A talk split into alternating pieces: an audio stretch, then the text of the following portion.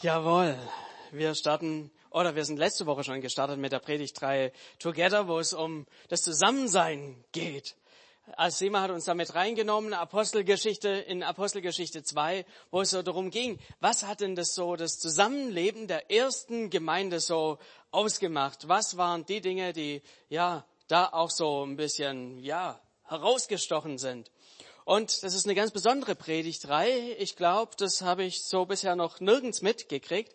Und zwar zum einen ist die Predigtreihe gemeindeübergreifend. Die läuft nicht nur hier im CZB, sondern zeitgleich läuft die auch in der Christengemeinde in Griesheim und in der Ecclesia-Gemeinde in Prenzbach. Also 3 Gemeinden, wir 3 Pastoren von den 3 Gemeinden kennen uns, arbeiten auch am Theologischen Seminar in Erzhausen immer wieder zusammen, sehen uns und wir sind auf die Idee gekommen, lasst uns mal zusammen was machen.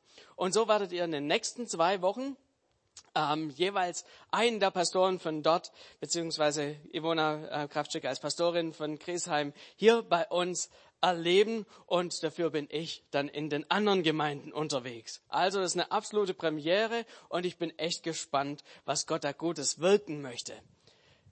Diese Reihe Together, da geht es einfach um verschiedene Aspekte von Gemeinschaft und das heutige Thema ist überschrieben mit Gemeinsam sind wir stärker. Ich meine, man kann es ja so vom Kopf her begreifen, ja, gemeinsam ist man stärker, klar sind 2 stärker als einer und so weiter. Aber damit ihr das nochmal so richtig schön vor Augen habt, dass man gemeinsam stärker ist, habe ich einen kleinen Clip dabei für euch. Guckt ihn euch einfach mal an.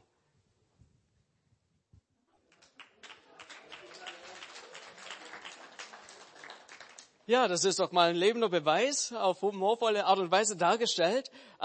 Es macht einen Unterschied, ob man alleine unterwegs ist oder ob man Leute um sich rum hat, die einem Halt und Sicherheit und Geborgenheit und Schutz auch geben.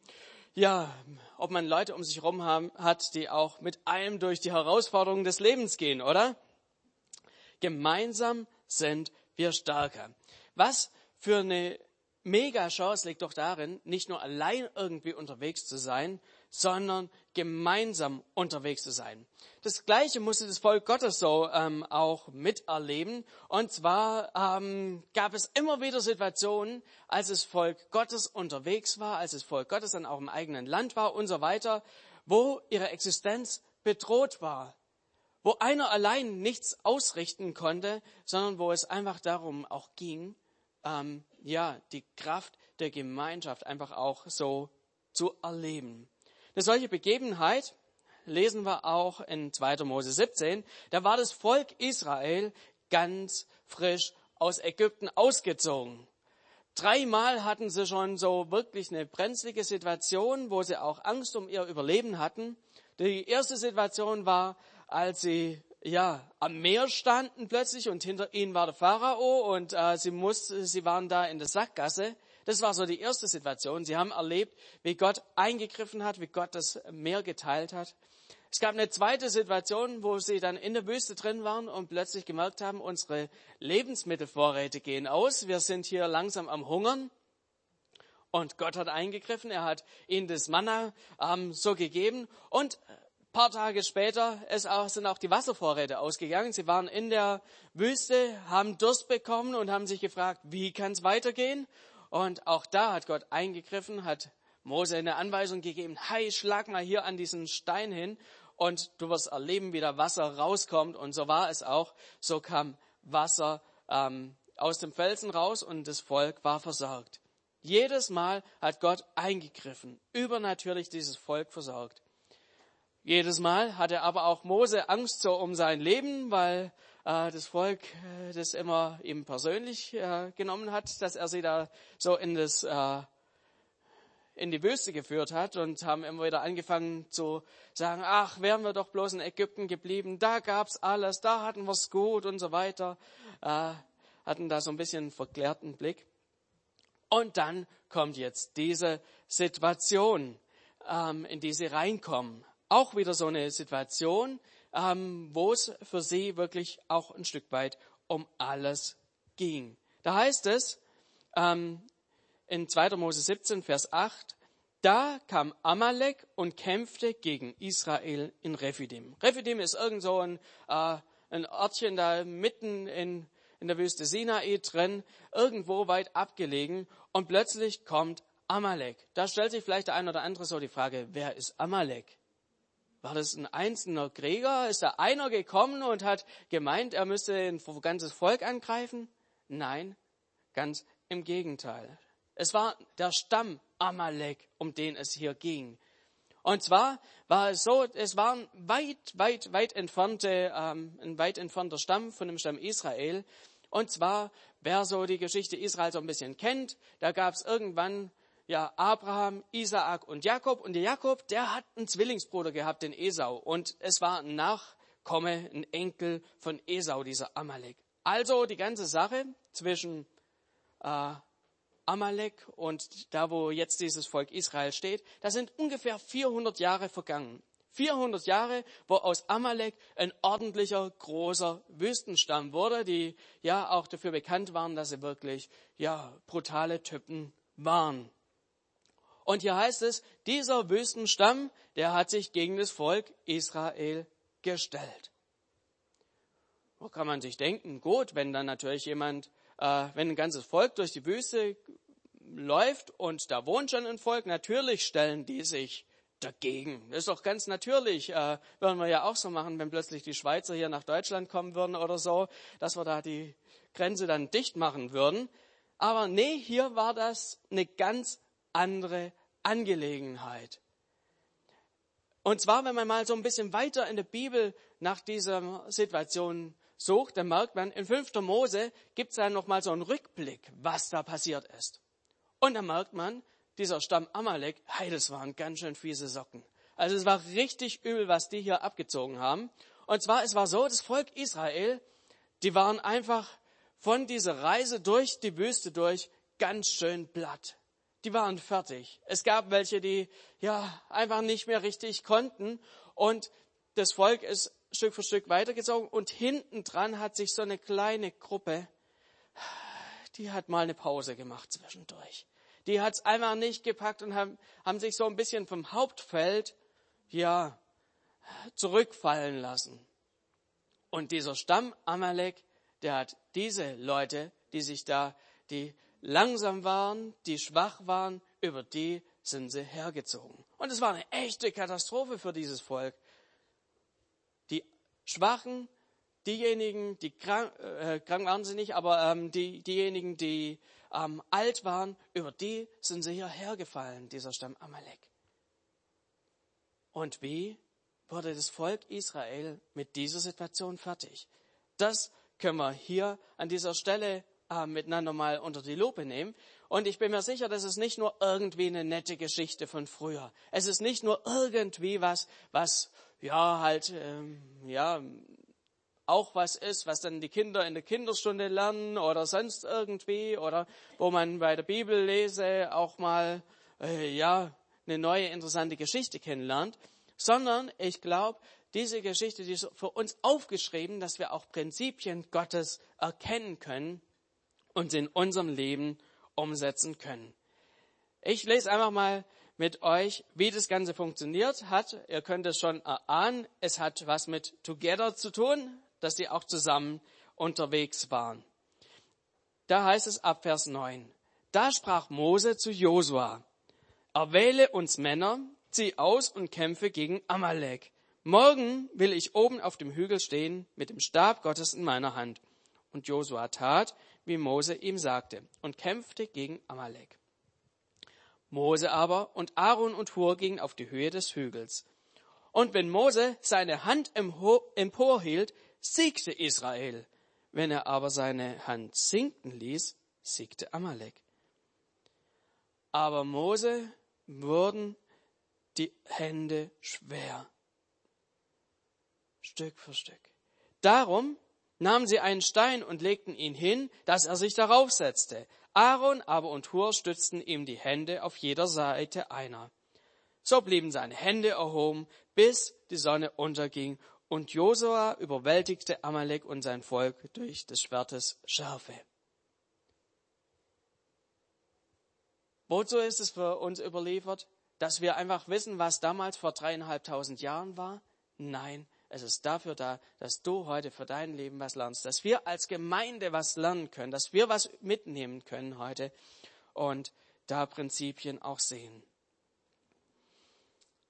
In dieser ganzen Begebenheit gibt es insgesamt so zwei Gruppen, die man sich anschauen kann, die mitbeteiligt waren. Zum einen gibt es die kleine erste Gruppe rund um Mose, den Hur und den Aaron. Die drei, die auf dem Hügel waren. Mose dürfte den meisten hier ganz gut bekannt sein. Er war es derjenige, der von Gott so den Auftrag bekommen hat, dieses Volk Israel aus ihrem bisherigen Land rauszuführen, aus Ägypten, wo sie in der Knechtschaft waren. Er hatte den Auftrag, das zu tun. Und er war einer, der in ganz engem Kontakt mit Gott stand. Gott hat klar zu Mose immer wieder geredet. Und neben ihm war Aaron, das war sein bisschen älterer Bruder. Und als Mose so versucht hat, von Gott da so ein bisschen abzuwimmeln, hey Gott, such dir doch besser einen anderen, ich bin nicht so begabt, ich kann nicht so gut reden und so weiter, hat Gott dem Mose diesen Aaron zur Seite gestellt. Und dieser Aaron hat mehr und mehr dann auch Aufgaben bekommen, Priester für dieses Volk zu sein. Und der dritte, den es hier noch gibt, ist Hur. Über ihn wissen wir nicht so arg viel. Wir wissen noch, dass er später zusammen mit Aaron so als Stellvertreter von Mose eingesetzt worden sind. Aber wenn man so mal ein bisschen sich näher damit beschäftigt, in der jüdischen Tradition wird uns überliefert so, dass es der Schwager von Mose war. Mose hatte ja eine Schwester, die Miriam, und Hur soll wohl der Mann von dieser Miriam gewesen sein. So waren das alles drei Männer in einem fortgeschrittenen Alter, 80 plus. Und ist man da noch nicht im fortgeschrittenen Alter oder no, noch nicht? Okay, also so drei junge Männer, so ab 80, genau. Und die drei Männer waren nicht nur irgendwie weitläufige Bekannte, sondern sie waren wirklich eng miteinander unterwegs. Es war kein Zufall, dass Mose da auf den Berg hoch musste und sich überlegt hat, wen nehme ich denn mit? Kenne ich hier jemand? Gibt es irgendwelche Freiwillige? Sondern er hat auf die Leute zurückgegriffen, die er gut kannte. Und so habe ich so diesen ersten Punkt überschrieben mit stärker durch tragfähige Beziehungen. Mose hat dieses kleine Team ausgewählt, um mit auf den Hügel zu gehen. Und seine Aufgabe war von geistlicher Natur. Er hat den Stab, den Gott ihm so auch gezeigt hat, genommen, sein alter Hirtenstab, und er hat den nach oben gehalten. Es war der Stab, den Gott schon so oft auch gebraucht hatte. Es war der Stab, der vor dem Pharao zur Schlange geworden ist, mit dem er das Meer so geteilt hat, mit dem er auf den Felsen geschlagen hat, dass Wasser rauskam. Und da kommt ja schon so ein bisschen die Frage auf, ist es jetzt ein Zauberstab gewesen oder so? Ganz sicher nicht. Aber es war ein Zeichen dafür, hey, Gott ist mit uns. Es war so ein sichtbares Zeichen, hey, Gott handelt durch diesen Mose. Wenn er diesen Stab erhebt, es ist eine Erinnerung, Gott hat schon so viel Gutes mit uns getan. Er hat uns aus Ägypten rausgeführt. Er hat uns durch das Schilfmeer durchgeführt. Er hat uns mit Wasser versorgt und so weiter. Diesen Stab hielt Mose nach oben. Und man kann das ja gut nachvollziehen. Man macht das mal ein paar Minuten, wenn man sich zusammenreißt, mag das auch eine halbe Stunde vielleicht funktionieren, aber irgendwann kannst du nicht mehr. Irgendwann gehen die Arme nach unten und wir haben hier gelesen, was dann passiert ist. Auf einmal wurde hier dieses Volk Amalek plötzlich stärker, sodass sie wirklich, diese Senioren, gemerkt haben, okay, wir müssen hier was tun. Sie haben all ihre Kraft zusammengenommen, haben einen fetten Stein rangeschleppt, wo sich Mose draufsetzen konnte. Sie haben sind dann da gestanden und haben ihm geholfen, diesen Stab Gottes zu halten, dass die Arme oben bleiben und das stundenlang. Diese drei Männer, die waren da oben ein Team. Die haben eng zusammengehalten und Mose wusste absolut, auf die kann ich mich verlassen.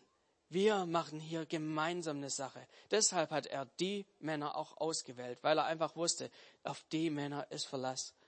Wenn die Angst kriegen, die laufen nicht davon. Wenn es denen schwer wird, die machen da nicht irgendwie einen auf gemütlich, sondern das sind wirklich Männer, auf die kann ich mich verlassen. Die stehen auch geistlich mit mir an dieser Stelle. Und dann möchte ich einfach so zu uns kommen. Stell dir einfach mal vor, du kommst in so eine schwierige Lebenssituation rein. Du hast so die schwierigste Mission deines Lebens. Wüsstest du, welche zwei Leute du mitnehmen würdest? Wer sind die zwei Leute links und rechts von dir, wo du sagen würdest, ja, das sind welche, die werden mir garantiert die Arme hochhalten? Wo sind die Menschen, auf die du dich voll und ganz verlassen kannst? Mose hat nicht in dem Moment, als er die Leute gebraucht hat, angefangen, irgendwie Beziehungen aufzubauen, da irgendwie sich so sein Beziehungsnetz noch so ein bisschen zu knüpfen und dann halt eine Last-Minute-Lösung zu finden, sondern es waren Menschen, die er gut kannte, mit denen er eng unterwegs war.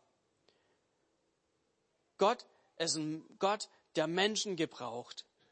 Und er gebraucht auch menschliche Beziehungen. Er benutzt unser Beziehungsnetzwerk, um mit uns weiter voranzugehen. Die Bibel ist da wirklich voll davon. Schon am Anfang der Bibel sagt Gott ganz klar, es ist nicht gut, dass der Mensch allein sei. Hey, es ist nicht gut, wenn du das alles alleine probierst, wenn du alles alleine versuchst zu schaffen. Es ist nicht gut, dass der Mensch allein ist.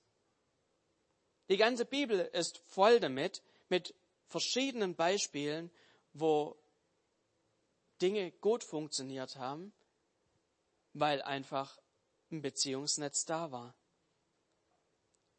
Selbst Jesus ist nicht allein auf den Berg der Verklärung hochgegangen, sondern er hat 3 Jünger mitgenommen. Das sind seine Ängsten, die waren bei ihm. Paulus ist nicht alleine gereist, sondern er hatte sein Missionsteam um sich rum. David, er hatte seinen Freund Jonathan. Noah, der hat nicht alleine die Arche gebaut, sondern er hatte seine 3 Söhne mit Familie. Und so weiter und so weiter. Und auf der anderen Seite gibt es auch Beispiele, wo Leute allein waren, wo es voll daneben ging. Ein Elia, der alleine in seiner Höhle da drin saß, eine Depression gekriegt hat. Ein Jona, der mit Gott gehadert hat, weil Gott Nini wenig untergehen lassen wollte. Der hatte auch irgendwie da ernste psychische Probleme gekriegt, weil er da alleine in dieser Situation war. Gott hat uns erschaffen nach seinem Bilde. Und Gott ist durch und durch ein Beziehungswesen. Und deshalb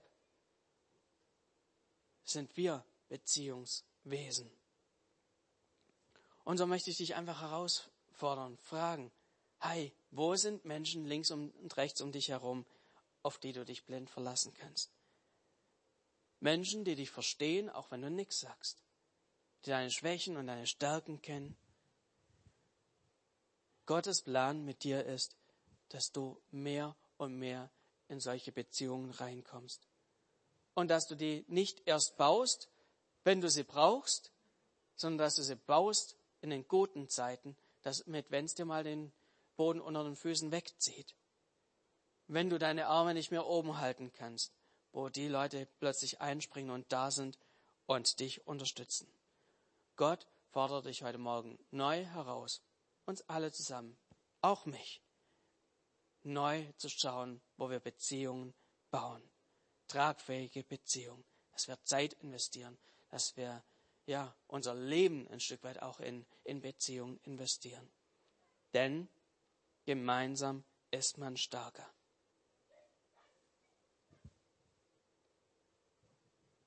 Vielleicht ist dein Ehepartner schon eine Person. Das ist gut. die Ehe ist schon mal ein wichtiger Punkt, wo wir eine Person haben, die uns schon mal einen Arm hält. Aber ich glaube, es ist wichtig, dass wir darüber hinaus noch weitere Freunde und Beziehungen haben, die uns den anderen Arm auch halten. Damit noch nicht genug. Es gibt hier in diesem ganzen, in dieser Geschichte noch ein zweites Team, von dem wir noch was ganz Wichtiges lernen können. Und zwar von Josua und von den Kämpfern um ihn herum. Josua war so eine weitere Vertrauensperson von Mose.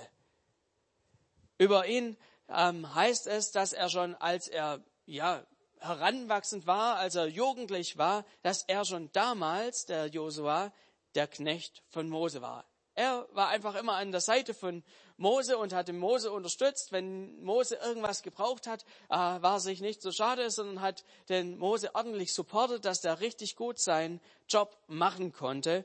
Und so waren die zwei, Mose und Josua, sich eng vertraut. Und Mose kannte den Josua durch und er konnte sofort sagen: Hey Josua, ich kann dir voll und ganz vertrauen. Ich weiß, was du kannst. Ich weiß, dass ich mich auf dich verlassen kann. Ich kenne dein Urteilsvermögen. Du hast hier die allerwichtigste Aufgabe. Josua, du hast die Aufgabe. Bau eine kleine Truppe auf. Nimm die Männer, wo du das Gefühl hast, die können dir in diesem Kampf mithelfen. Und bekämpfe diesen Stamm Amalek. 3 kurze Verse heißt es über Josua. Da sprach Mose zu Josua: Erwähle uns Männer, zieh aus und kämpfe gegen Amalek. Und dann heißt es: Und Josua tat, wie Mose ihm sagte, und kämpfte gegen Amalek. Und Josua überwältigte Amalek und sein Volk durch das schwarze Schafe. Ich habe den Punkt mal zusammengefasst mit: Stärker durch ein gemeinsames Ziel. Josua hat einen ganz klaren Auftrag bekommen. Und er hat diesen Auftrag voll und ganz erfüllt. Weil er diesen Auftrag, den er von Mose bekommen hat, so erfüllt hat, war das Volk Israel wieder sicher. Er hat den Rat von seinem geistlichen Vater, dem Mose, befolgt. Voll und ganz. Er hat nicht irgendwie angefangen, seine eigenen Ideen noch mit einzubauen. Hat nicht gesagt, besser als einige Männer auszuwählen wäre doch, hey, komm, wir nehmen einfach alle Männer mit. Er ist nicht auf die Idee zu kommen und hat da gesagt, ach nee, wir kämpfen lieber nicht gegen sie, komm, wir versuchen da irgendwie sie in den Hinterhalt reinzulocken. Man hätte da ja alle möglichen Ideen noch haben können. Hätte er auch anfangen können, mit den Leuten erstmal zu reden, zu diskutieren. Ja, wie seht denn ihr so die Lage der Nation an? Findet ihr denn nicht, dass der Mose sich hier mit dem so ein bisschen aus dem Staub gemacht hat, da oben in Sicherheit auf dem Hügel und so weiter? Er hätte viel tun können, aber er hat es nicht getan. Er hat einfach das gemacht, was Mose ihm aufgetragen hat. Er hat seine Truppe zusammengestellt und ist gegen diese Nomaden gezogen und hat einen Sieg eingefahren. Er hat den Rat ernst gemeint. Er hat sich daran gehalten. Ein Ziel hatten sie. Er hat es klar vor Augen gehabt. Und sie haben das zusammen hingebracht. Das hat nur funktioniert, weil auch jeder Einzelne aus der ganzen Truppe bereit war, sich da einzubringen. Sie waren bereit, die Familie erstmal beiseite zu lassen, zu sagen, okay, ihr bleibt hier beim Volk. Ich bin bereit, nach vorn zu gehen. Ich bin bereit, mich auf diese Sache voll und ganz zu konzentrieren. Ich lasse alles, was sonst um mich rum momentan mich sonst bewegt, beiseite. Und ich verpflichte mich, diesem einen großen Ziel, unser Volk zu schützen. Sie waren willig, ihr Bestes zu geben. Sie sind so zusammen, together, wirklich ans Ziel gekommen. Sie haben nicht angefangen zu diskutieren, ach Josua, wollen wir vielleicht das nicht ein bisschen anders machen? Josua, wir haben doch, lass uns vielleicht in 3 Gruppen aufteilen oder sonst wie. Nee, sie haben einfach sich reingegeben in diesen großen Auftrag. Das ist genau wie beim Fußball. Ich meine, der eine oder andere von euch guckt ja, habe ich mitgekriegt, ganz gern mal Fußball. Da gibt's einfach so gewisse Grundregeln, so dass klar ist, wer das Spiel gewinnt. Derjenige, der die meisten Tore schießt. Und das Ganze kann nur gut funktionieren, wenn man auch der Leitlinie von dem Trainer nachgeht. Nur dann, wenn die Einzelnen bereit sind, ihr Bestes zu geben, ihre Künste einzusetzen, aber in dem, wie der Trainer das vorgibt, kommt eine Mannschaft zum Erfolg. Genau so war es auch hier bei Mose und Josua. Mose hat die Grundidee weitergegeben. Josua hat es dann mit seinem Team umgesetzt. Sie hatten ein Ziel und alle sind mitgezogen und haben das erreicht. Da stellt sich so ein bisschen die Frage, ja, was ist denn unser Ziel? Haben wir ein Ziel? Ja, wir haben ein sehr klares Ziel. Jesus hat seinen Jüngern ein klares Ziel gesetzt. Er hat ihnen eine klare Aufgabe gegeben, die wir immer und immer wiederholen wollen. In Matthäus 28, Vers 19 und 20, da heißt es, darum geht zu allen Völkern und macht die Menschen zu meinen Jüngern. Tauft sie auf den Namen des Vaters, des Sohnes und des Heiligen Geistes und lehrt sie alles zu befolgen, was ich euch geboten habe. Das ist der Missionsbefehl. Es ist ein einziger Befehl. Geht hin, macht zu Jüngern. Und dann kommen die Aspekte, wie das Ganze funktionieren soll. Indem ihr sie tauft, indem ihr sie weiter auch im Glauben voranbringt. Sie lehrt alles, was ich euch weitergegeben habe und so weiter. Das war ein Auftrag, der sehr klar war, mit wenigen Aspekten. Es waren nicht noch weitere Aufträge und wenn ihr unterwegs seid, dann baut doch noch eine weltweite Organisation auf. Es war nicht irgendwie noch der Auftrag und apropos, neben den Menschen sind mir auch die Tiere ganz wichtig. Also wenn ihr unterwegs Tiere seht, guckt, dass es den Tieren gut geht. Er hat auch nicht gesagt, versucht euch noch nebenbei politisch zu engagieren, damit irgendwie das alles zu einem Besseren sich entwickelt. Er hat auch nicht gesagt, wenn ihr unterwegs seid, vertreibt die Römer. Das ist mir ganz wichtig, dass die Römer endlich da rauskommen oder sonst was. Nein, dieser Auftrag, den Jesus gegeben hat, der ist ganz schlicht gewesen. Geht hin zu allen Völkern und macht sie zu meinen Jüngern. Und dieser Auftrag, der gilt bis heute. Und eine Gemeinde, die diesen einen Auftrag nicht im Blick hat, wird niemals vorankommen. Die wird sich immer wieder im Kreis drehen. Da wird man sich immer wieder wegen Nebensächlichkeiten in die Haare kriegen. Und die Gemeinde wird eines Tages vom Erdboden verschwinden. So lasst uns das immer wieder ganz neu im Fokus haben. Das ist dieses eine Ziel, was Jesus so wichtig war. Dass Menschen ihn kennenlernen, dass Menschen zu Jüngern werden. Das kann das einzige Ziel sein, auf das wir klar fokussiert sind. Nicht die vielen anderen Dinge, die vielleicht hier und da uns ablenken wollen, sondern dieses eine Ziel. Und das untergliedert sich dann. Wie man es umsetzt, ist nochmal eine andere Sache. Aber dieses eine Ziel ist gegeben. In dieser Geschichte von Mose wird noch ein letzter kleiner Aspekt, der aber sehr, sehr wichtig ist, deutlich. Und zwar, es hing alles davon ab, ob Mose seinen Stab erhoben hatte oder nicht. Dieser Stab stand symbolisch für die Hilfe Gottes. So habe ich den Punkt überschrieben, stärker durch Gottes Möglichkeiten. Josua hat unten mit seinem Heer die ganze Zeit Vollgas gegeben. Die haben ihr Bestes gegeben. Die haben versucht, dass wirklich, dass die Amalekiter überwunden waren. Aber in der einen Minute hatten sie Erfolg, in der nächsten Minute wieder nicht. Alles hing davon ab, wie momentan bei Mose die Arme standen. Doch komisch, oder? Das war nicht irgendwie ein Signal, kämpft oder kämpft nicht. Nee, die hatten gar keine Zeit, da nach oben zu gucken auf den Hügel, wo momentan die Arme standen. Es war eine geistliche Angelegenheit. Und das müssen wir hier wirklich sehen. Mose hat seinen Arm zum Himmel ausgestreckt. Er hat gebetet für das Volk. Zusammen mit Aaron und Hur. Sie haben Gott angefleht. Gott, erbarm dich über unserem Volk. Mose hat da auch symbolisch im Übernatürlichen Dinge freigesetzt, die im Natürlichen sichtbar waren. Und ich glaube, es gibt auch in unserem Leben Dinge, wo wir unser Bestes geben können. Wo wir Leute vielleicht um uns herum haben, das und sie uns unterstützen.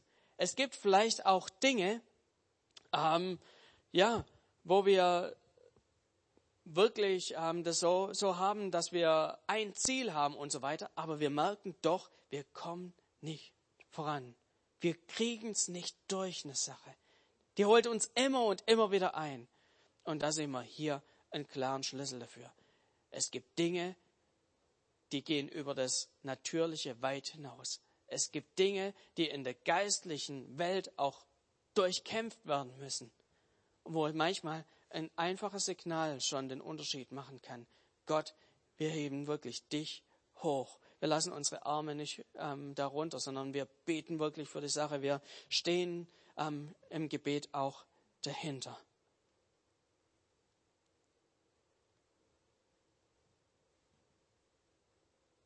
Wenn du in deinem Leben eine Situation hast, wo du ganz genau weißt, hey, du bist im Willen Gottes. Du gehst da Stück für Stück voran. Leute unterstützen dich. Du hast dieses eine im Ziel und du kommst nicht voran.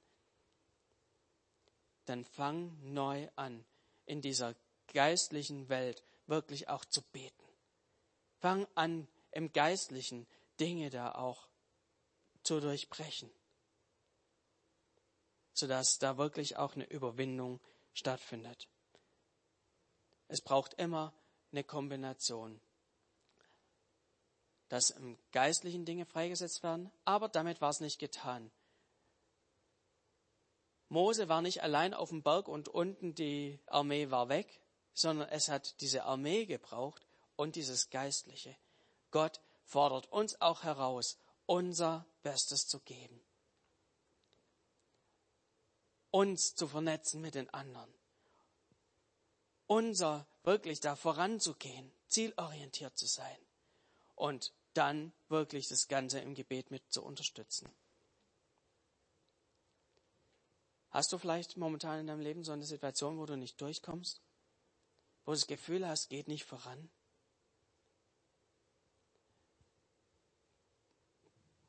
Dann wird mehr und mehr wie so ein Mose, der einfach anfängt. Und Gott, du hast in der Vergangenheit, hast du uns schon geholfen. Du hast eingegriffen.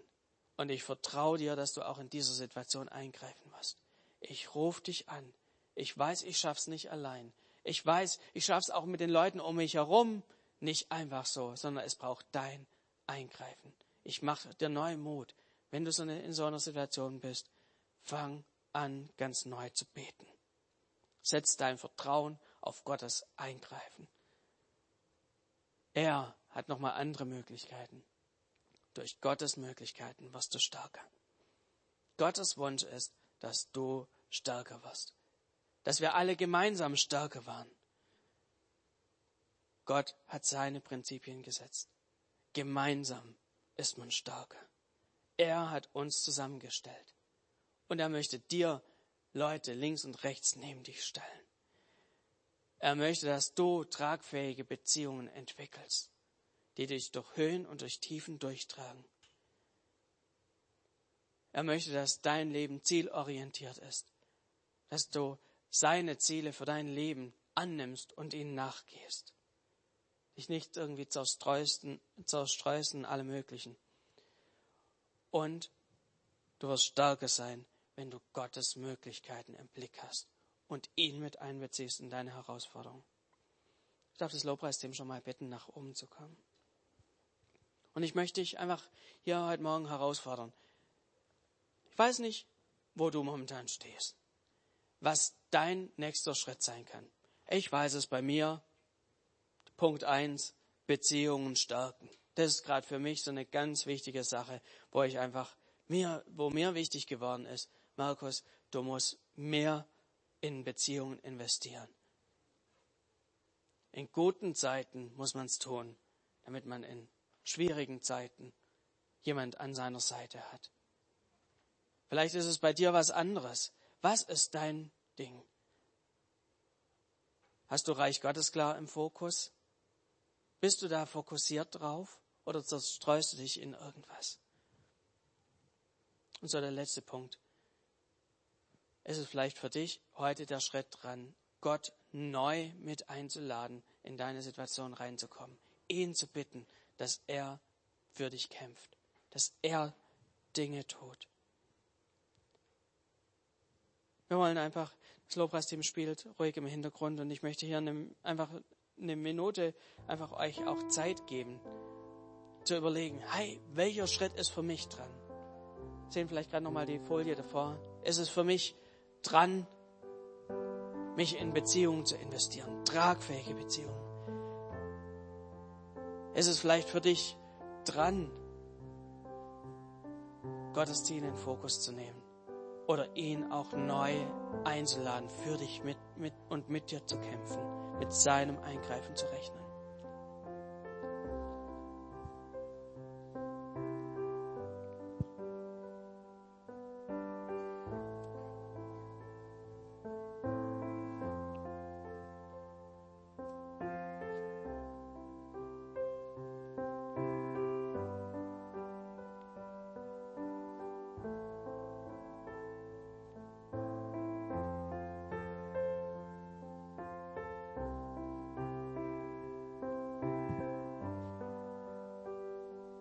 Mach mit Gott eine Sache fix, wenn Gott gerade auch zu dir gesprochen hat.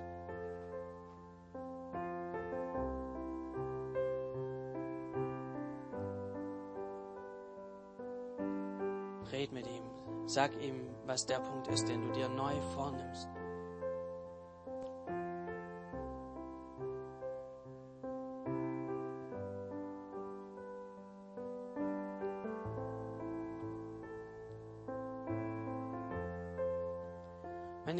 Da sagt, okay, ich habe mir da fest was vorgenommen, dann heb doch einfach mal kurz also ein Zeichen in deine Hand und ich möchte dann für dich beten. Jawohl, hey, super.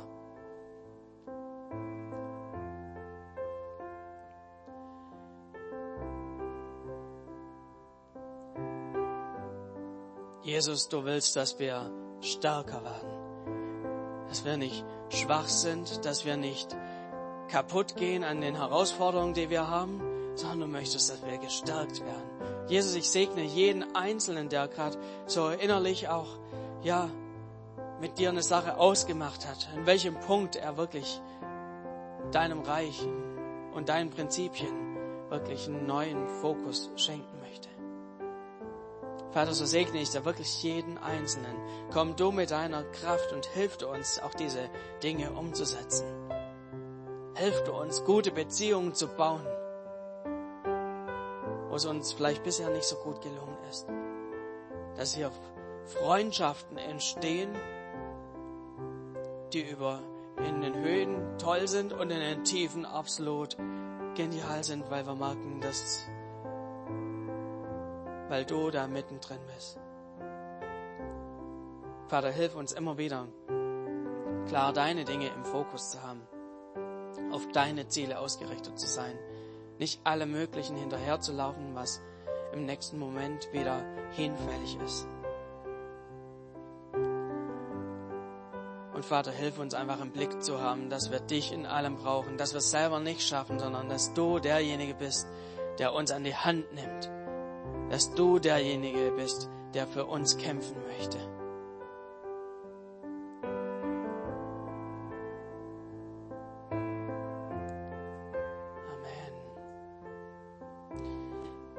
Ich möchte mich hier am Ende nochmal an eine Gruppe von Leuten hier auch wenden. Wir hatten es hier von tragfähigen Beziehungen. Die wichtigste und die allertragfähigste Beziehung, die ein Mensch überhaupt nur haben kann, ist die Beziehung, die Gott dir anbietet. Er will immer an deiner Seite sein. Egal wo du bist, egal wie es dir geht, er will dein Beistand sein, er will dein Freund sein. Aber, wie das bei Freunden ist, die drängen sich nicht auf. Er steht da mit offenen Armen und er fragt dich, hey, möchtest du diese Beziehung zu mir? Er wünscht sich nichts sehnlicher, als mit dir gemeinsam zu leben. Die große Frage ist, sagst du ja oder sagst du, ach, brauche ich nicht. Sein Angebot an uns gilt. Ist unverändert seit 2000 Jahren. Bring deine ganze Schuld, bring dein ganzes Versagen, bring deine ganzen Fehler und er ist bereit, für all das zu bezahlen. Dass du ohne Schuld vor Gott treten kannst. Er möchte dir helfen, ein neues Leben zu starten. Gott wirbt um dich. Er klopft jetzt auch in dem Moment wirklich an Herzenstüren. Jesus wünscht sich eine Beziehung mit dir. Und wenn du die noch nie eingegangen bist, es ist heute Morgen deine Chance, wirklich zu sagen, ja Gott, ich wünsche mir auch eine Beziehung mit dir. Und du kannst dir sicher sein, diese Beziehung wird dich stärker machen. Diese Beziehung wird dir Kraft geben, wird Auswirkungen haben auf dein ganzes Leben. Gottes Arme sind offen. Ich möchte fragen, gibt es hier jemand gerade im Moment, der sagt, hey, ich möchte diese Beziehung mit Jesus haben. Hier bin ich. Wenn du möchtest, kannst du einfach als Signal wirklich kurz deine Hand heben und sagen, ja, Jesus, hier bin ich. Ich möchte in diese Beziehung mit dir eintreten. Gott wirbt um dich. Er wünscht sich, mit dir in Beziehung zu sein. Ist da jemand, der sagt, ja, Jesus, ich möchte zum ersten Mal oder vielleicht auch wiederholt einfach in eine Beziehung mit dir reintreten?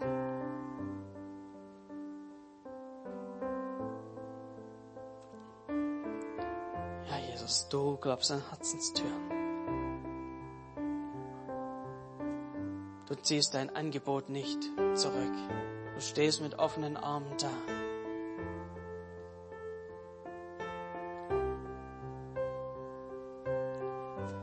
Jesus, und wir wollen uns auch eins machen für all die Leute in unserem Umfeld, die dich noch nicht kennen, denen du diese Beziehung schon angeboten hast, wo du mit offenen Armen dastehst und die diesen Schritt noch nicht gegangen sind. Vater, wir wollen sie segnen. Vater, du kennst sie, jeden Einzelnen mit Namen. Und wir machen uns als Gemeinde eins und beten für diese Leute. Wir erheben unsere Arme und bitten für jeden Einzelnen, den du uns da auch wichtig gemacht hast. Vater, dein Ziel ist es, mit jedem Menschen in Frieden reinzukommen, in eine Freundschaft, in eine Beziehung reinzukommen. Jesus, zieh du näher und näher zu dir hin. Amen. Ich möchte an dieser Stelle noch auf eine Sache hinweisen. Beziehungen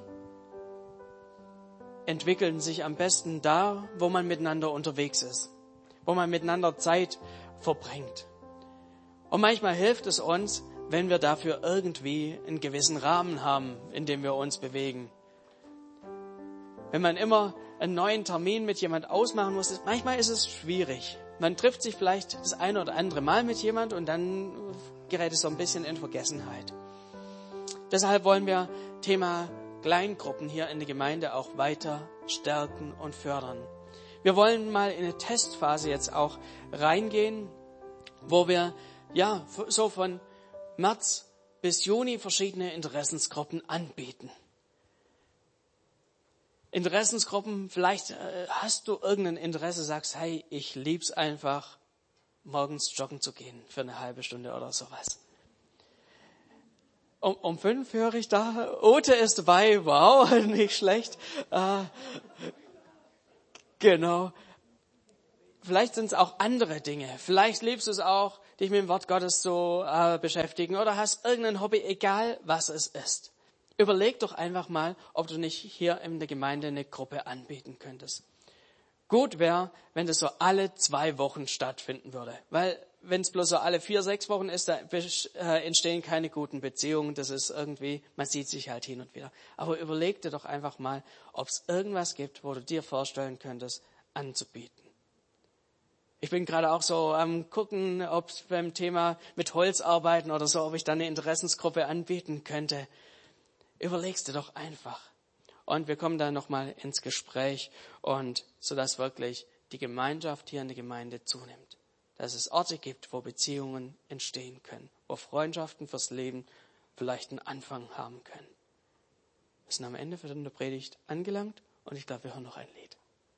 Amen.